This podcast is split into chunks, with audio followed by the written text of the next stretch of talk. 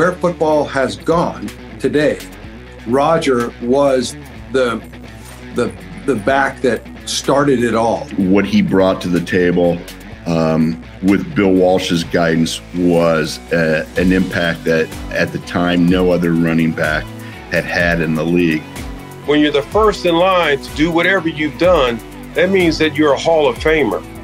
Welcome to the Hall of Fame case for Roger Craig. We're so honored that you've joined us because we are thrilled to make the case that Roger Craig, the former 49ers running back, belongs in the Hall of Fame.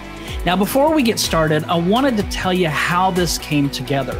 A couple of years ago, in fact, about two years ago this time, I was listening to KNBR radio out of San Francisco, and one of their uh, radio guys, Larry Krueger, was was on the was on air, and he was talking about Roger Craig, and he started making the case for Roger Craig to be in the Hall of Fame. I was so uh, blown away by some of the stats that I didn't even know about that to me helped make the case of why Roger Craig is not in the Hall of Fame and why he belongs in the Hall of Fame that I reached out to Larry and asked him if I could have the uh, the the notes that he was reading off of because I'm a writer for 49ers Web Zone and I wanted to write a story on why Roger Craig belongs in the Hall of Fame. So I reached out to Larry. He he reached out back back to me and actually asked for my phone number so that he could call me and talk to me about it. So we got on the phone and he started reading off these uh, stats and the, the, the numbers and and so I'm furiously writing them down. And then when we finished, he said, "You know what, Marc? I think that this story." really needs to get a lot of attention because if we're going to do our part to get Roger Craig in the Hall of Fame, we've got to get a lot of coverage on this story.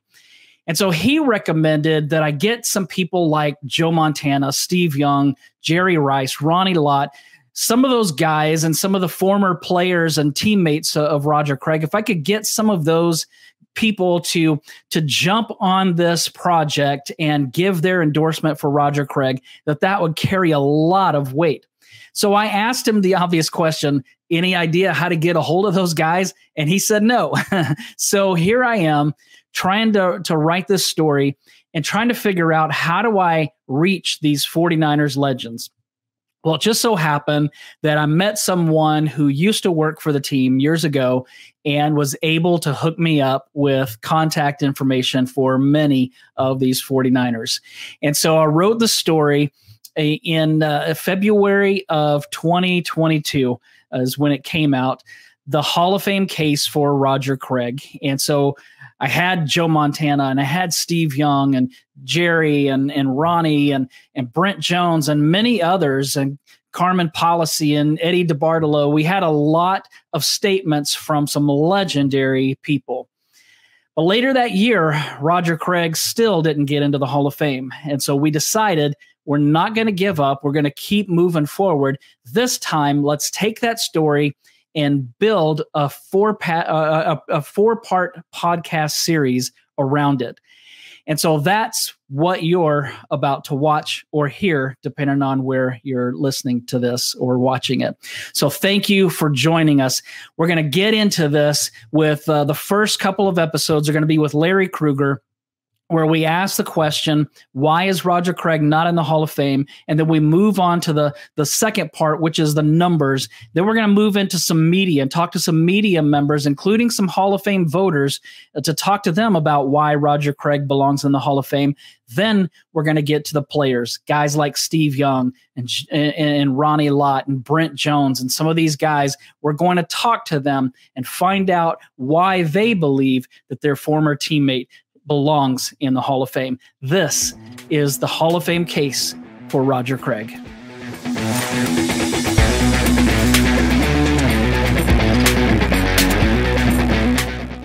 And so we're welcoming in Larry Krueger, the great Larry Krueger, the legend Larry Krueger, uh, who I first heard this argument for Roger Craig and just had to find out more about this.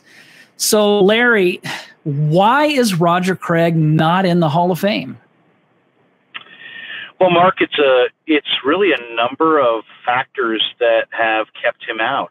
Um, he was a tremendous player. He's one of the greatest players in the history of the NFL.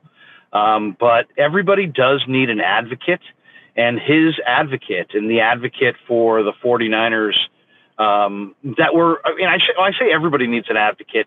You know, Joe Montana doesn't. Uh, Ronnie Lott doesn't. Steve Young doesn't. You know, their their case is has is, is ironclad.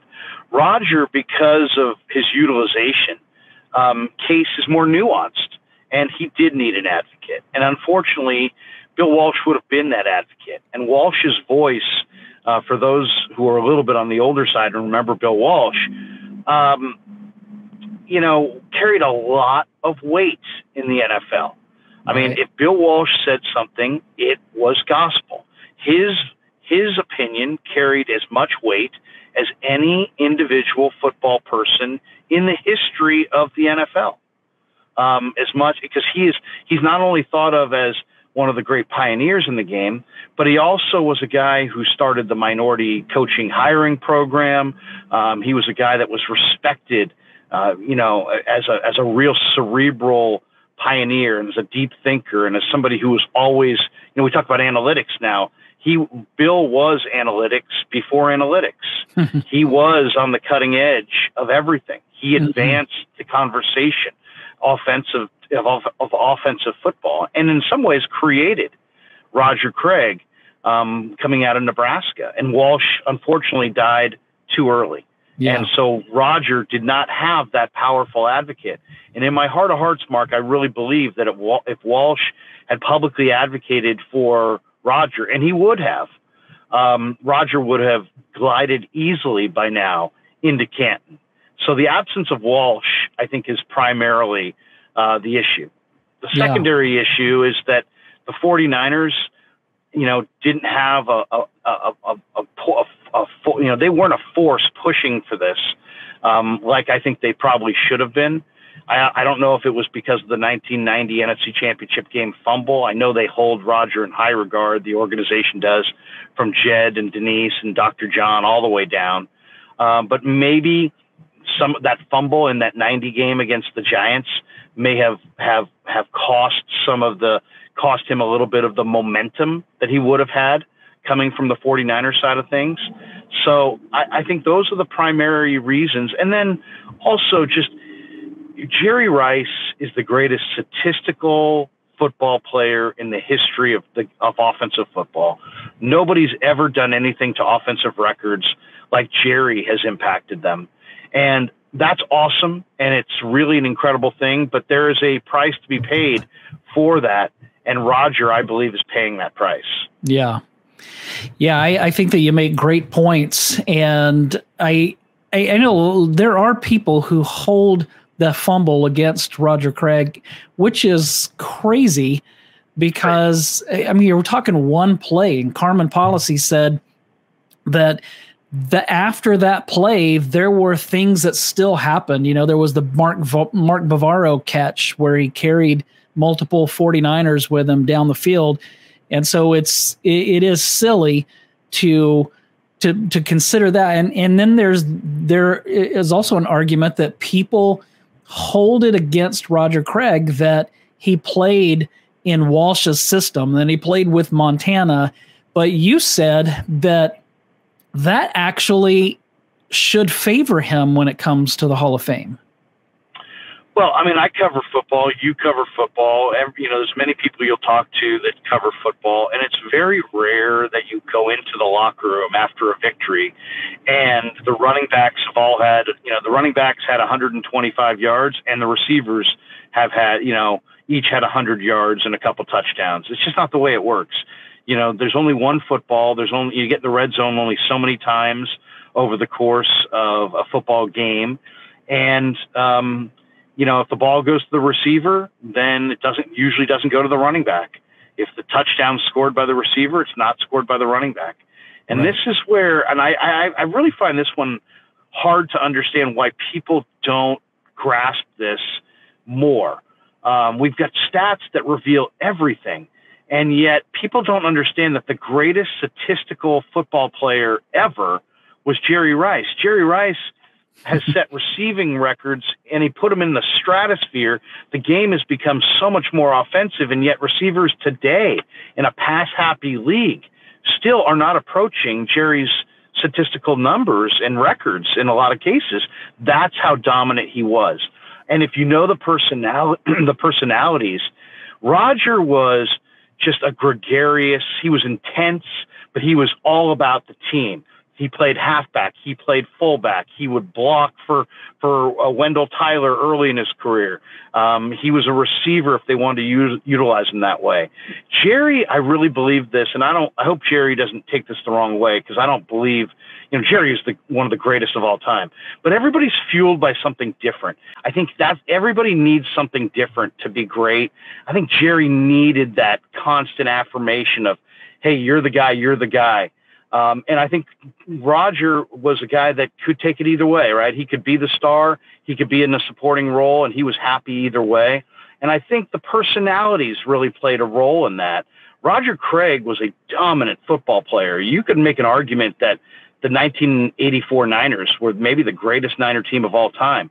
In the pinnacle game of that season, the Super Bowl at Stanford, the Niners beat the Dolphins. Roger Craig could have been the MVP of that game. Mm-hmm. He scored three touchdowns. He was easily the best player on the field. He was completely dominant. And yet yeah. the Super Bowl MVP went to Joe Montana. And I think if that had gone to Roger, I think that would have probably uh, changed the dynamic on his Hall of Fame candidacy. So I really feel like Roger was a spectacular football player, but he also was a spectacular person who was team oriented and I think because he was so team oriented, and you could make the same claim, by the way, about Brent Jones.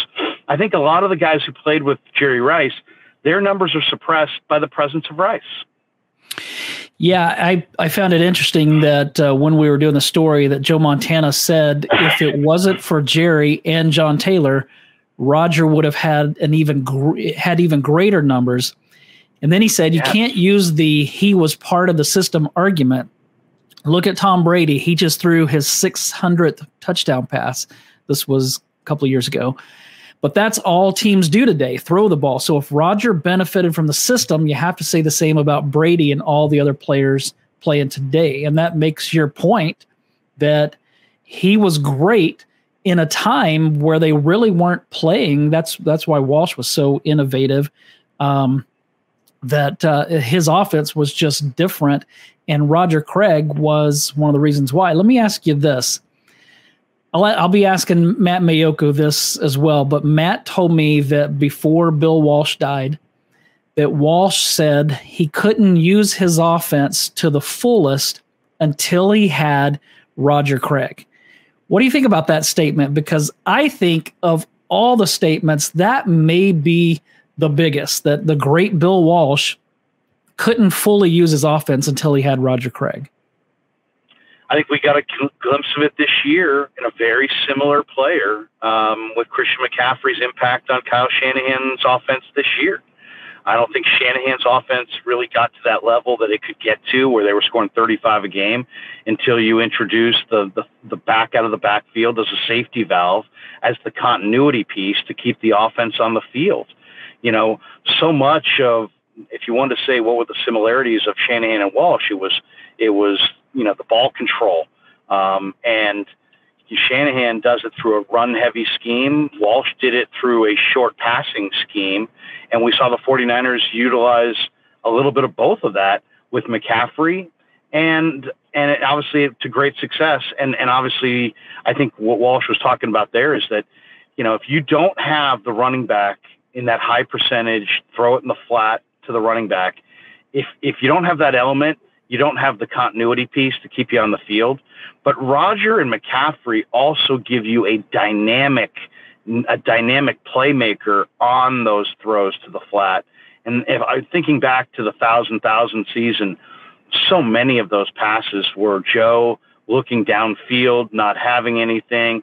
And here comes Roger out of the backfield, Joe hitting him in stride, Roger making one guy, two guys miss, and then creating a huge play out of that with a lot of run after the catch yardage. So I, in a lot of ways, I feel that was a major component of Walsh's offense was throwing to the running back in the flat, uh, to pick up easy yards, catch him off guard. Um, and sometimes those plays became touchdowns because of the dynamic nature of Craig. Yeah, yeah, he he was a mismatch. Whether they they want to put a, a, defensive back on him or a linebacker, he's an instant mismatch, just like Christian McCaffrey was this year for the 49ers. Larry, thank you. We're going to have Larry back in part two when we make the case for Roger Craig to be in the Hall of Fame.